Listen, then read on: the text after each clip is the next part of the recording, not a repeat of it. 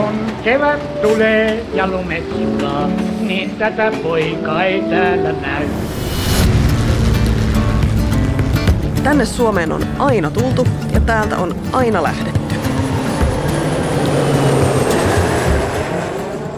Tässä podcastissa tongitaan esiin huikeita tarinoita ja jutellaan asioista oikeasti tietävien kanssa muuttoliikkeistä. Eli siis siitä, miksi ihmiset ikinä lähtevät kotiseudultaan yhtään minnekään.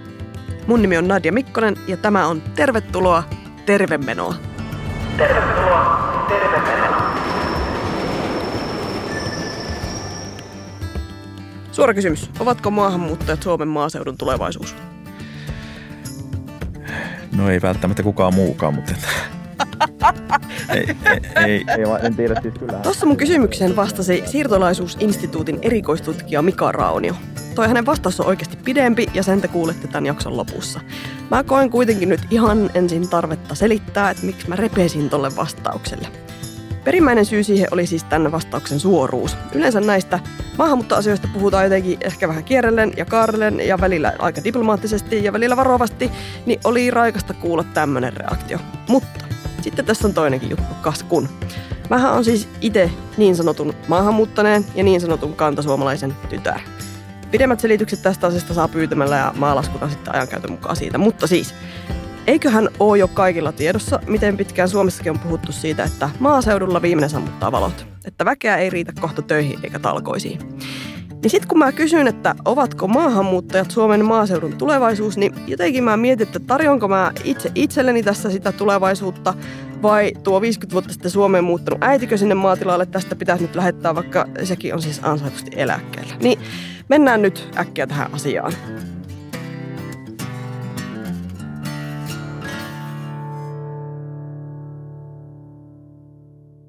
Tässä jaksossa käsitellään maahanmuuttamista maaseudulle yhdenlaisena ratkaisuna Suomen työvoimapulaan ja maaseutujen autioitumiseen. Maahanmuuttajat ei kuitenkaan ole mikään yksi yhtenäinen ryhmä tai kasvoton joukko, joiden pitäisi vaan mukisematta saapua asuttamaan jokaista tämän lakeuden sammuneentakin kylää ja saada Suomen tulevaisuus kuntoon. Kun siis kyse on viime kädessä ihan tavallisista ihmisistä. Tietenkin heillä on usein perheitä, lapsia ja muutakin tekemistä kuin se työ, ja varmaan jopa joku muu elämäntarkoituskin kuin vaan se Suomen maaseudun pelastaminen. Siispä tässä jaksossa käsitellään myös eettisiä kysymyksiä, jotka liittyy työvoiman rekrytoimiseen ulkomailta. Ja mikä olennaisinta, kysytään mietteitä maahan muuttaneelta, nimittäin Sikatilan työnjohtaja Dmitro Temnikovilta Seinäjoella. My plan was uh, open pigs farm in Ukraine. It was my main plan in, in my life maybe. But also this 2008, this was crisis, and also this war in Ukraine from 2014, it changed all plan. I have one proposition from friend: go to Finland with friend. It's like was he called me Dima. Maybe you go to Finland. Why not? Uh, Eli syvennytään nyt vielä siihen lähtöongelmaamme. Suomessahan tietty väki vähenee, mutta pidot, ne ei kyllä parane.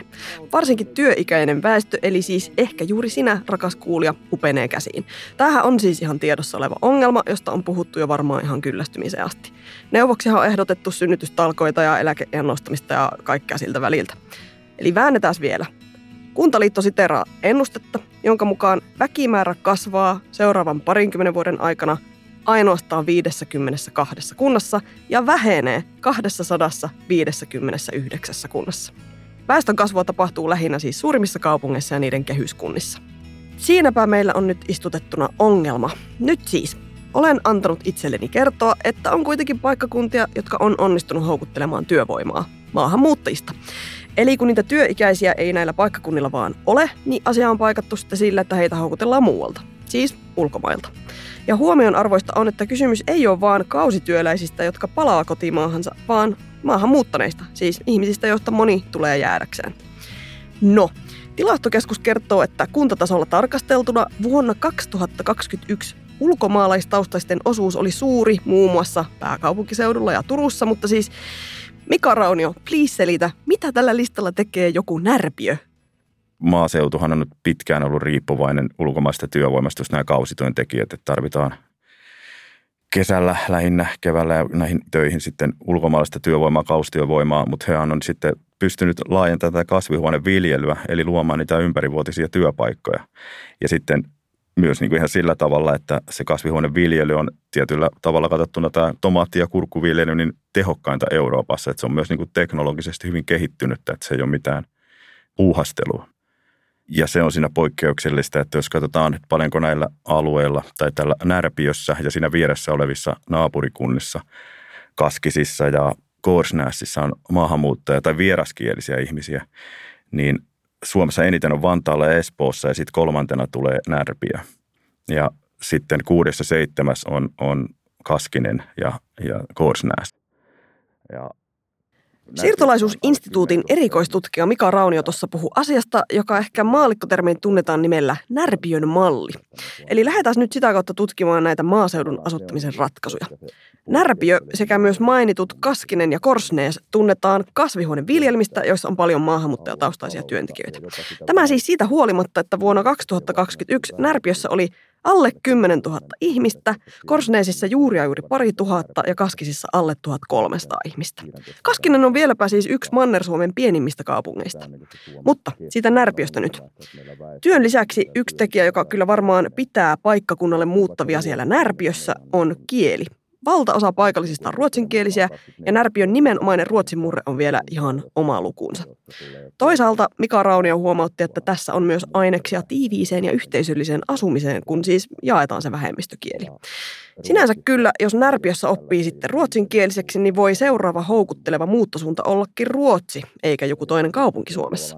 Mutta joka tapauksessa, mitä muuta kuin kieli ja moderni työpaikka tarvitaan siihen, että joku haluaa pysyä työskentelemässä maaseudulla? Niin, kyllä siinä varmaan on se aika pitkäaikainen yhteistyö, mitä siellä on sitten harrastettu niin kuin yrittäjien, kunnan ja muiden viranomaisten kesken. Et mä luulen, että se yhteistyön organisointi ja se, että sitten on kuitenkin aika pienet ne puitteet, että se on sillä hallittavissa olevaa, mutta niinhän se on kyllä monessa muussakin paikassa. Niin se on ehkä ollut semmoinen keskeinen tekijä. Totta kai siellä sitten on luotu näitä, näitä puitteita tämmöisen niin kuin vastaanotolle ja sille, että miten sitten järjestetään, järjestetään ihmisten asumiset ja muut. Tosin siinä kohtaa niin näillä työnantajilla, niin kuin ehkä maaseudulla yleensäkin tai pienimmillä paikkakunnilla, niin näillä yrittäjillähän on ollut aika iso vastuu siinä, että he järjestää niitä työpaikkoja, kaikenlaista niin kuin normaalia päiväkotihommaa ja muuta, että auttaa niin kuin siinä kotoutumisessa, että tavallaan siellä niin kuin työnantajat on sitoutunut siihen hommaan aika hyvin – ei siis ole mitään yksittäistä taikaratkaisua, joka takaisi sen, että kaikki sujuu ja ihmisiä tulee töihin.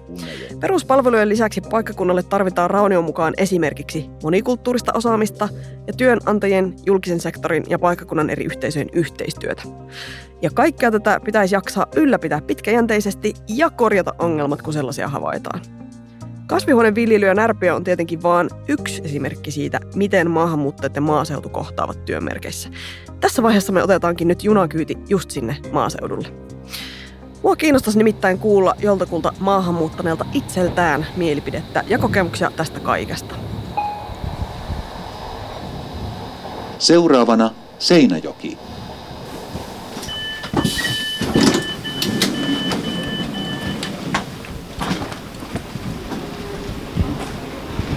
Hej, Mitro? Jak sprawy?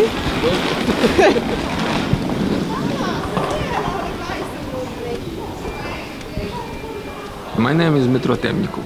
I'm manager in the Pigs Farm production. Dmitro Temnikov on alun perin Ukrainasta, Zhytomirin kaupungista ja muutti Suomeen 2017. Nyt hän on työnjohtajana seinäjokelaisella suomalaisomisteisella sikatilalla ja mä istahin hänen kanssaan tuonne tilan taukohuoneeseen keskustelemaan. Temnikovin työtehtäviin lukeutuu aika paljon kaikenlaista, kuten maatilan työsuunnittelua ja työn valvomista, erilaisten mittaustulosten lukemista ja henkilöstön kouluttamista. Hänen vastuusensa kuuluu yhdistelmätuotantoa, eli porsaat sekä syntyy että lähtee teuraaksi samalta tilalta, ja kaikki liha lähtee atrialle. Sikojen määrä lasketaan tuhansissa. So do you manage both people and pigs basically? yes, yes, yes. Uh, Czech people, uh, Czech pigs, and uh, to, and they must work together because it's animal, and uh, we don't never have holiday. Like for example, always somebody must be stay. Saturday, Sunday doesn't matter. So farm cannot stop it like for one day. So Temnikov on siis maahanmuuttaja, joka on tullut Suomeen tekemään maataloustöitä. Toisin sanoen hän on tismalleen sellainen henkilö, jota toivotaan pitämään pystyssä maaseutua ja sen elinkeinoja. Temnikov suoritti Ukrainassa yliopistotutkinnon maatalousalalta. Opiskeluihin kuului harjoittelu ulkomailla, joten hän on ollut töissä muun muassa Tanskassa. Ideana oli, että hän perustaisi oman sikatilan Ukrainassa, mutta... And my plan was open a pigs farm in Ukraine. It was my main plan in, in my life maybe.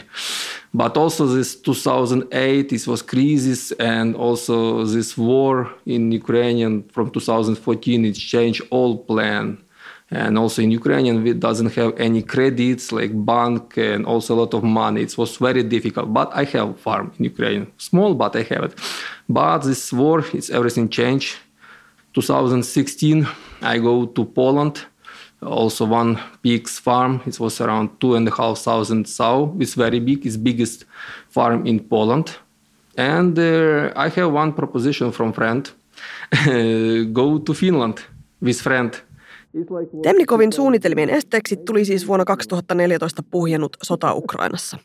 Vuonna 2016 hän oli töissä Puolassa sikatilalla, kunnes ystävä ehdotti lähtöä Suomeen. Eikä hän meinannut jäädä tännekään pysyvästi alun perin.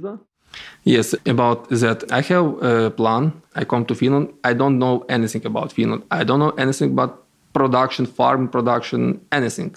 Like friends say, they work and then they, and my plan was come maybe one, two year, and uh, after that we planned emigrated to Canada. It was plan. Yes, I don't have any plan stay in Finland. It's true. Originally. Yes, its plan was Canada because we have quite big diaspora in Ukrainian in Canada, maybe biggest and it's million people from Ukraine. It's and I know quite a lot when people work in Canada, and also we have friends in Canada, and this was planned. Uh, second is easy language for us. Viime kuukausina Etelä-Pohjanmaalle on itse asiassa saapunut paljonkin ukrainalaisia, vaikka onhan heitä toki tullut Suomeen aiemminkin, usein nimenomaan maataloustöihin. Venäjän hyökkäys helmikuussa 2022 sai kuitenkin miljoonat ukrainalaiset pakenemaan muualle Eurooppaan ja Suomeenkin on tullut vuoden 2022 aikana yli 40 000 pakolaista. Dimitro Temnikovin vaimo Olena Temnikova on asiantuntijana Etelä-Pohjanmaan liiton ja Punaisen ristin rahoittamassa hankkeessa nimeltä Ukrainalaiset pakolaiset Etelä-Pohjanmaalla. Hän kertoo, että alueella on noin puolitoista tuhatta ukrainalaista. Olena saapui Suomeen 2019, eli pari vuotta miehensä jälkeen. Ja tämä onkin aika hyvä nyt muistaa muuttoliikkeestä ylipäätään. Tyypillisesti ihmiset ei jotenkin vaan liiku viiva suorasti paikasta A paikkaan B ja sitten aloita jotain integroitumista saman tien, vaan jopa eräänlaista ajelehtimistakin tapahtuu. Itse asiassa sekä Olena että Dimitro ja Dimitron veli kävivät Suomessa jo kerran 2016 poimimassa mustikoita ja etsimässä sikatiloja. Se reissu ei kuitenkaan ollut ihan niin tuottoisa, ei mustikoitten eikä niiden sikojenkaan suhteen.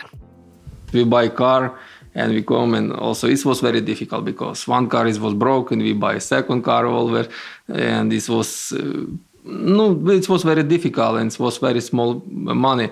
But plan was uh, fine farm in finland but we was in territory it was mikkeli lappeenranta and now i know it's no any pigs farm. This territory Lopulta tila kuitenkin löytyi ja nykyään Temnikov itse rekrytoi ja etsii työntekijöitä sikatilalle. Mika Raunio kertoi, että esimerkiksi Närpiössä on kyse paljolti niin sanotusta ketjumuutosta, eli siitä, että jo maahan muuttanut vinkkaa mahdollisuuksista sukulaisilleen tai tutuilleen lähtömaassaan. Se on myös sille suomalaiselle työnantajalle siitä kätevää, että vanha työntekijä pystyy pohjustamaan, että millaisesta hommasta on kyse – Raunion mukaan Närpiössä taustalla on pitkäkin kokemus kausityöhön liittyvistä epärehellisestikin toimineista välittäjistä, niin voi tuntua työnantajalle turvallisemmalta, että oma jo tuttu työntekijä vinkkaa toisia luotettavia tyyppejä. Temnikovin työpaikalla on nyt 12 ukrainalaista työntekijää ja suomalaisiakin pari kappaletta yrittäjien lisäksi. The maybe last uh, five six workers I recommended and I was fine these workers because um, From Ukraine? yes, from Ukraine, uh, because it's easy, fine. We are speaking, we have in Facebook groups also, we talking and uh, we help. Now in this difficult situation in Ukraine, we, we help how is possibility. And also for me, easy find people uh, from who was in Denmark, for example, in pig production. So uh, I find some people who work in Denmark before who understand a little bit English uh, uh, and will I stay more in Finland. For me, it's easy. And uh, last workers I find uh, in Facebook to here, and I help uh, because before we was fine from Ukraine. People was come from Ukraine also who was in USA, maybe Canada, Denmark, and uh, now it's not possibility because before this war, what we have now, uh, some guys must become, and now they in east in Ukraine. These guys, so like that. So they're basically fighting at the moment. Yes, yes. Now they fight. Yes. Sana maatilatöistä kulkee Facebook-ryhmien kautta ja sieltäkin Temnikov seuloo sopivia henkilöitä. Kyseessä ei ole ihan helppo operaatio, koska kuka tahansa alaa tuntematon ei pärjää maatilatöissä. Temnikov kertoo, että yhden ihmisen kouluttamisessa eri käytäntöihin menee jopa puolisen vuotta tai minimissään 200 tuntia. Eläinten kanssa tehtävä työ on myös vaarallista, joten virheitä ei voi tapahtua. Millä perusteella Temnikov siis etsii sopivia henkilöitä vaativiin maatilahommiin? Mm, first, I look education also. If if it's agricultural education, maybe he finished some Ukrainian university, college, uh, mechanic, uh, veterinarian. After that, we look uh, motivation these people because uh, he will like only money, or he will like growing and also make business together. Because it's business together. It's not only me and the boss, for example, farmer it's also in worker so it's like business together so uh, farmer have better results and also we have like bonus also we have biggest salary it's it's important so together so if you speak about people motivation education and uh, already have nice results Good evening, ladies and gentlemen. Welcome aboard. Once you have located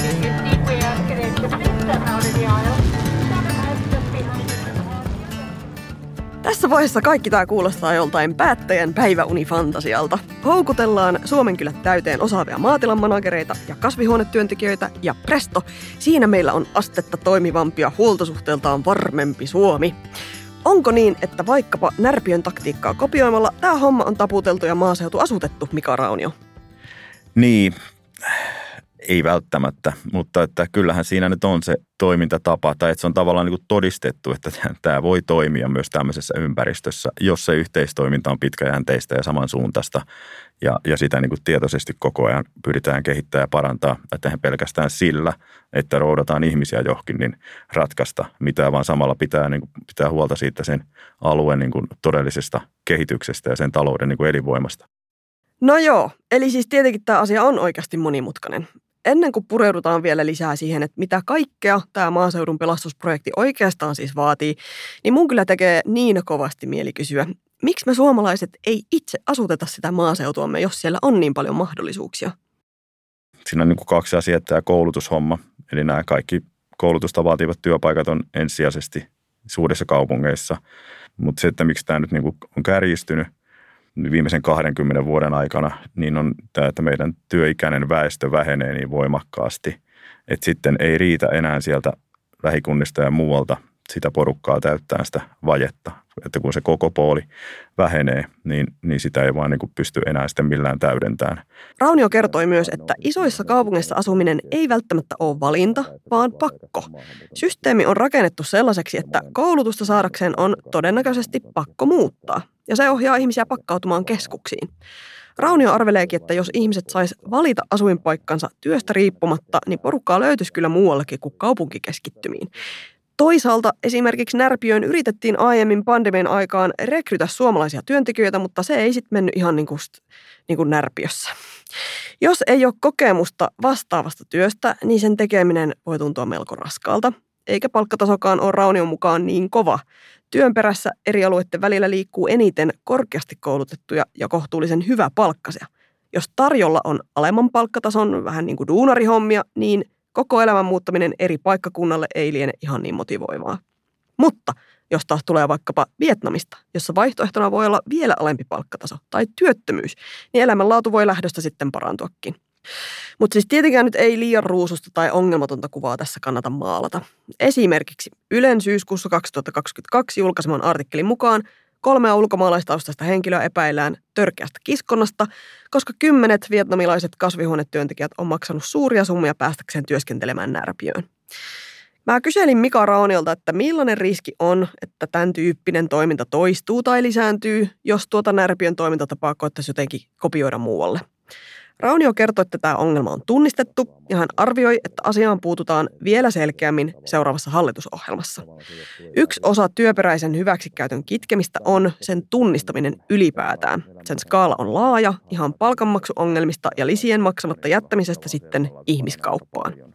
Mutta sitten tämä tämmöinen kiskonta, eli just tämä, mitä näissä tässä kuvasit, että pyydetään sitä rahaa siitä, niin sehän on sitten aika tyypillistä tietyissä kulttuureissa ja tietyissä maissa, että sitten meidän täytyy niinku pohtia, että meillä on niinku erilaisia määritelmiä erilaisilla maille muutenkin olemassa, että mitkä on sellaisia riskimaita, että jos sieltä rekrytoidaan, niin miten me tunnistetaan sitten se ilmiö ja tehdään sitä niin läpinäkyvä, että tämmöistä ei tapahdu, että koska sehän on tosi vaikea tunnistaa sieltä sen yhteisön sisältä, joka pitää sitä ehkä niin kuin kohtuullisen normaalina, plus siinä on sitten myös semmoista paljon kiitollisuuden velkaa ja muuta, mutta se ei ole ihan näiden niin kuin kuntien tai niiden toimijoiden yksistään hallinnassa oleva juttu, vaan siihen puututaan ehkä tämmöisellä laajemmalla politiikan ja käytäntöjen muutoksella, ja sitä ollaan tekemässä kyllä.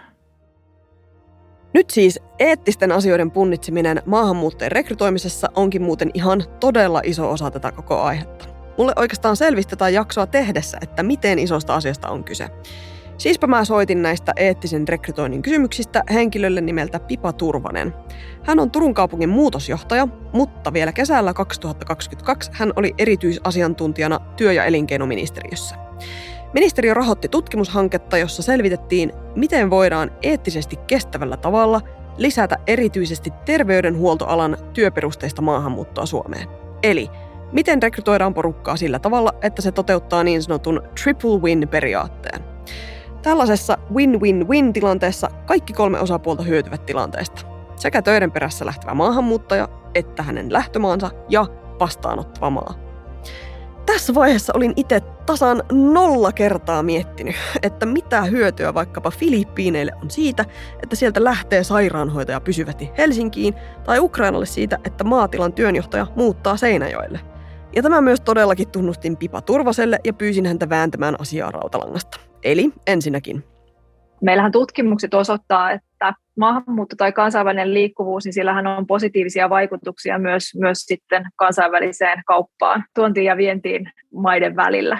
Eli että tätä kautta voidaan rakentaa uusia, uusia kauppasuhteita sitten toiseksi, jos maa X on vaikkapa erikoistunut lähettämään hoitoalan osaajia ympäri maailmaa, niin todennäköisesti he myös satsaavat omaan hoitoalan koulutukseensa ja hyötyvät tästä voimavarojen kohdentamisesta itse.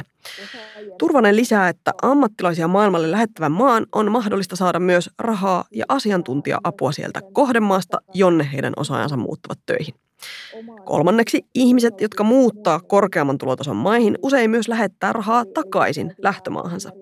Ja sitten on sekin, että jollain aikavälillä työntekijä voi tietenkin viedä hankkimansa osaamisen takaisin lähtömaahansa, vaikka Suomessa toki toivotaankin, että työntekijöistä voitaisiin pitää täällä kiinni. Toki Turvanen sitten totesi, että Suomessa on vielä paljon tekemistä sen suhteen, miten ihmiset otetaan tänne vastaan. Olennaista olisi, ettei työn perässä muuttavia lähestyttäisi ainoastaan heidän työminänsä kautta. Pitäisi mahdollistaa, että he saavat osaamista vastaavaa työtä ja voivat rakentaa urapolkua siinä, missä kantasuomalaisetkin ja pystyvät myös integroitumaan ja olemaan aktiivisia osallistujia suomalaisessa yhteiskunnassa. Mutta mä ehkä tätä näkökulmaa vielä haluaisin tässä korostaa, että työvoiman maahanmuutossa niin tosiaan ei ole niin kuin ainoastaan kyse siitä, että me saadaan tänne niin kuin isoja määriä suorittavaa työtä tekeviä ihmisiä, jotka tekee töitä, joita kantasuomalaiset ei halua tehdä. Vaan juurikin tämä, että meillä saattaa olla auki tällaista ihan niin kuin huippuluokan niin kuin maailmantason niin kuin osaamista edellyttäviä vaikka teknologia-alan tehtäviä, joihin löytyy se niin kuin ehkä kahden käden sormilla laskettava määrä niin kuin osaajia maailmalta, ja meidän pitää pystyä niin kuin heidät vakuuttamaan siitä, että, että sun kannattaa muuttaa Suomeen perheessä kanssa, ja, ja totta kai sen työnantajan vakuuttaa sitten se osaaja nyt. Tähän asti tätä jaksoa on pidetty joksenkin automaattisena, että Suomeen siis ylipäätään halutaan tulla. Nyt seuraa sitaatti.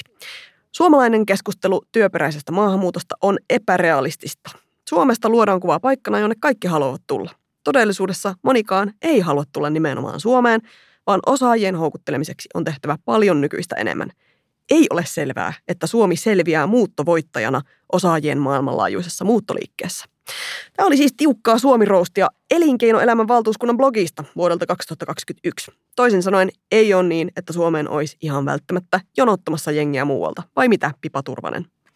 Mitä tulee korkeakoulutettujen kansainväliseen liikkuvuuteen globaalisti, niin on arvioitu, että kaksi kolmasosaa suuntaa niin kuin by default anglosaksisiin maihin.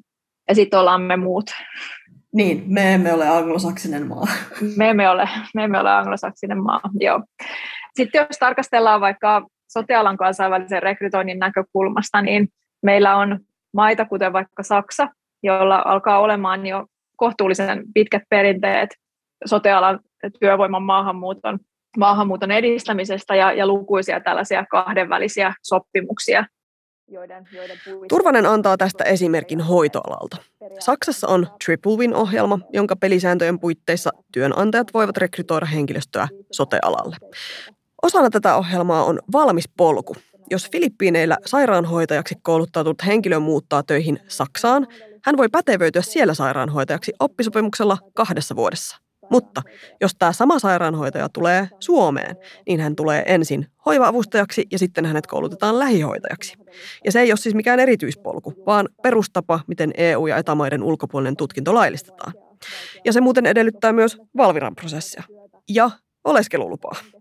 Turvanen kysyykin, että onko järin eettistä, että tutkinnon kotimaassaan jo suorittanut aloittaa Suomessa siis käytännössä alusta – mutta valmisteluja on Suomessa käynnistetty sen suhteen, että ehkä lähivuosien aikana olisi mahdollista avata ensimmäisiä polkuja tämän tilanteen helpottamiseksi. Ja tosiaan muutkin maat pyrkivät asuttamaan maaseutualueitaan siirtolaisilla. Euroopan mittakaavassa on esimerkiksi olemassa Matilde-niminen projekti, jossa tutkitaan siirtolaisuuden sosiaalisia ja taloudellisia vaikutuksia maalaisseutuihin periferioihin ja vuoristoalueisiin Euroopassa, Suomi mukaan luettuna. Ton projektin tutkimustuloksia muuten ollaan julkistamassa ihan näillä näppäimillä, kun tämä jakso on eetterissä. Sitten kun tiedetään, että meillä on tosiaan ihan hirveätä kilpailua maiden välillä, niin olisi varmasti tarpeen, että meillä tätä pätevöitymispolkua ja, ja niitä mahdollisuuksia, kun tarjotaan, niin kehitettäisiin tätä meidän, meidän omaa tarjontaa siten, että oltaisiin vähän houkuttelevempia ja Turvanen sanoo myös, että häntä tässä keskustelussa vaivaa maahanmuuton käsittely aika suppeasta näkökulmasta. Välillä annetaan ymmärtää, että valtaosa maahanmuutosta Suomeen olisi niin sanotusti suojeluperusteista, eli toisin sanoen esimerkiksi pakolaisten ja turvapaikanhakijoiden vastaanottamista. Niin ei muuten ole. Tosiasiassa Suomeen tullaan juurikin työn perusteella. Eikä tämäkään systeemi ole välttämättä se optimaalinen. Kun juttelin erikoistutkija Mika Raunion kanssa, niin hän nosti esiin eräänlaisen kolmannen vaihtoehdon tänne suojeluperusteisen ja työperusteisen maahanmuuton rinnalle, nimittäin osaamisperusteisen maahanmuuttopolitiikan. Sen ideana on yksinkertaistetusti sanottuna, että Suomeen saapuvat ihmiset nähtäisiin ensisijaisesti osaamisen eikä niinkään statuksen perusteella. Tähän asti esimerkiksi pakolaisia ja työperusteisesti saapuvia on käsitelty hyvinkin erillisten virallisten prosessien kautta. Katsomalla ihmisiä sen saapumissyyn sijaan osaamisen perusteella, niin heitä voitaisiin saada suoraan työ- ja koulutusmarkkinoille, riippumatta siitä, tarvitseeko he myös esimerkiksi pakolaisille tarkoitettuja palveluita. Periaatteessa se tarkoittaa sitä, että ihminen voidaan kiinnittää työnantajiin vaikka suoraan pakolaisleiriltä. Toki tällainen ihminen tarvitsee myös sit turvallisuutensa varmistamista ja muitakin siinä mielessä erityisiä palveluita, mutta saanette ideasta kiinni. Ja sitten toisaalta tietenkin tämä meidän tämä viimeaikainen Ukraina-tapaus, että että siinähän on myös tämmöinen uudenlainen niin kuin käytäntö näiden niin kuin pakolaisten kohdalla, että se on kuitenkin tuli ihan eri statuksella sitten kuin perinteisesti, että he on niin kuin myös ajateltu vähän, että se siirtyminen työmarkkinoille voisi olla nopeata. Niin hei tosiaan, mehän siis ollaan yhä täällä Seinäjoella selvittämässä maaseudun tulevaisuutta. Mä kysyinkin vielä ukrainalaisten kanssa työskentelevältä Olena Temnikovalta näistä viimeaikaisista sotapakolaisista. Eikös osa näistä vastikään saapuneista ukrainalaisista ole saatu heti työllistettyä, vähän niin kuin Mika Raunio tuossa just puhuu? Kyllä käsitit oikein, että just niin kuin he tulivat Suomen niin kuin kaksi tai kolme kuukautta ennen sitä muutoa Etelä-Pohjanmaalle, koska aluksi ne olivat Helsingissä. Se oli niin kuin sellainen väliaikainen majoitus. Ja vain niin kuin Facebookin kautta löysivät työpaikkaa ja muutivat tänne, koska monesti ihmiset haluavat heti työllistyä. Se tuo niin kuin turva niiden elämän. Eli Helsingin kautta Seinäjoelle. Tämä maantiede onkin nyt vielä erinomainen pointti. Kysytään Mika Rauniolta, kun ensin on hartaasti ja eettisesti rekrytoitu pienelle paikkakunnalle osaava maahanmuuttaja, niin eikö riski sitten ole, että hänkin lähtee kaipaamaan enemmän suurempaan kaupunkiin, siis sinne, minne suomalaisetkin tuppaa maalta siirtymään? Joo, joo, kyllä. Mutta jos otetaan niin se maisteri sieltä Pietarista, niin ei se kovin kauaa siellä jossain niin Etelä-Pohjanmaan pikkukunnassa todennäköisesti pysy. Mutta jos otetaan niitä ihmisiä, jotka niin selkeästi tulee maaseutumaiselta alueelta ja arvostaa sitä niin maaseutumaista asumista ja olemista, niin he todennäköisemmin sinne sitten jääkin. Onhan tämä nyt jopa niin suomalaistenkin keskuudessa, tai siis täällä niin ihan kotimaan muuttoliikkeen tasolla vähän kääntynyt nyt, kun tuli näitä etätyö- ja pandemia-juttuja, niin on ollut pientä muutosta tässä. Mä kysyin tätä asiaa myös Dmitro Temnikovilta. Onko se niin, että kannattaa rekrytä Seinäjoelle mieluummin ihmisiä pieniltä maatalouspaikkakunnilta kuin isoista kaupungeista Ukrainassa? Yes, uh, it's true. Usually, maybe 80% of people uh, they from a farming region. It's uh, we usually we have like two regions for Zhytomyr and Cherkasy. So it's like we have biggest university and uh, college, agricultural college in this region. So it's why maybe 80% come only from these two towns. It's true. Niin, Dmitro Temnikov on tosiaan yksi niistä, jotka eivät erityisesti halua muuttaa isompaan kaupunkiin Suomessa. Seinäjoelta löytyy hänen mielestään kaikki tarvittava hänelle, lapselle ja puolisolle, ja mikä olennaisinta, Seinäjoella on hänen työnsä. Uh, first, maybe I am like it now, this Seinäjoki, and uh, I have everything what I want here, and uh, I have job here. It's maybe the main. It's I have job. It's maybe the main because uh, of course if I I losing job, maybe I don't have and cannot find. After that, maybe I'll be look another town it's possibility. But now today, my wife have job and I have job, and I didn't see any reason move it to another big city, small city. No reason for me.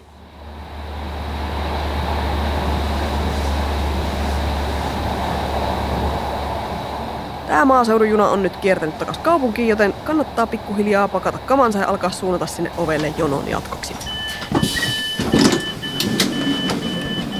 Vähän tuossa alussa kysyin Mika Rauniolta, ovatko maahanmuuttajat Suomen maaseudun tulevaisuus? Niin nyt tähän loppuun Mika Raunio saa sanoa tuon vastauksensa loppuun ja viimeiset sanat tähän samaan kysymykseen antaa Dmitro Temnikov. No ei välttämättä kukaan muukaan, mutta ei, ei, ei, en tiedä, siis kyllähän, kyllähän se tosiaan on tämä väestörakenne on sellainen, että se on niinku ihan, ja sitähän on niinku kohtuullisen mahdoton niinku muuttaa, että kyllä se siinä mielessä niinku näin on. Ja kyllä aika hankalaa olisi monia niin kuin maatalouden toimia tehdä ilman maahan, no, kausityöntekijöitä, ulkomaista työvoimaa. Ja näistä kausityöntekijöistähän monet on, on myös niin kuin semmoisia, jotka tulee vuosi toisensa jälkeen, että siinä on niin kuin lähtökohtia semmoiselle, että ihmisiä voitaisiin saada vähän niin kuin jäämäänkin jopa sitten se on, että kyllä mä nyt näkisin, että tässä on niin kuin ainakin, ainakin semmoinen selkeä yrittämisen paikka. Ja sitten kyllähän tämä Närpiön keissi osoittaa, että se on periaatteessa mahdollista, mutta että kyllähän se vaatii sitten semmoista pitkäjänteistä ja, ja systemaattista tekemistä ja sitten myös se, niin kuin sen talouden kehittämistä. Ja varmaan vähän hyvää onneekin, en tiedä. Okay, so Dimitro, do you think immigrants like you will save the future of the Finnish countryside? Mm, difficult to say because uh, maybe, maybe, but uh, I, I, I can tell exactly yes, because I'm worried. What I'm worried because I'm coming here. It's like no criminal and everything. Um, every day I'll be worried if it's come quite a lot of immigrants if they save this uh, cultural in Finnish. And I'm worried if it's come quite a lot of immigrants, uh, if they save this cultural in Finnish. I would like they take this cultural and also learn Finnish language. Uh, I, I think they help it, but but but uh, need education also these people because people so different.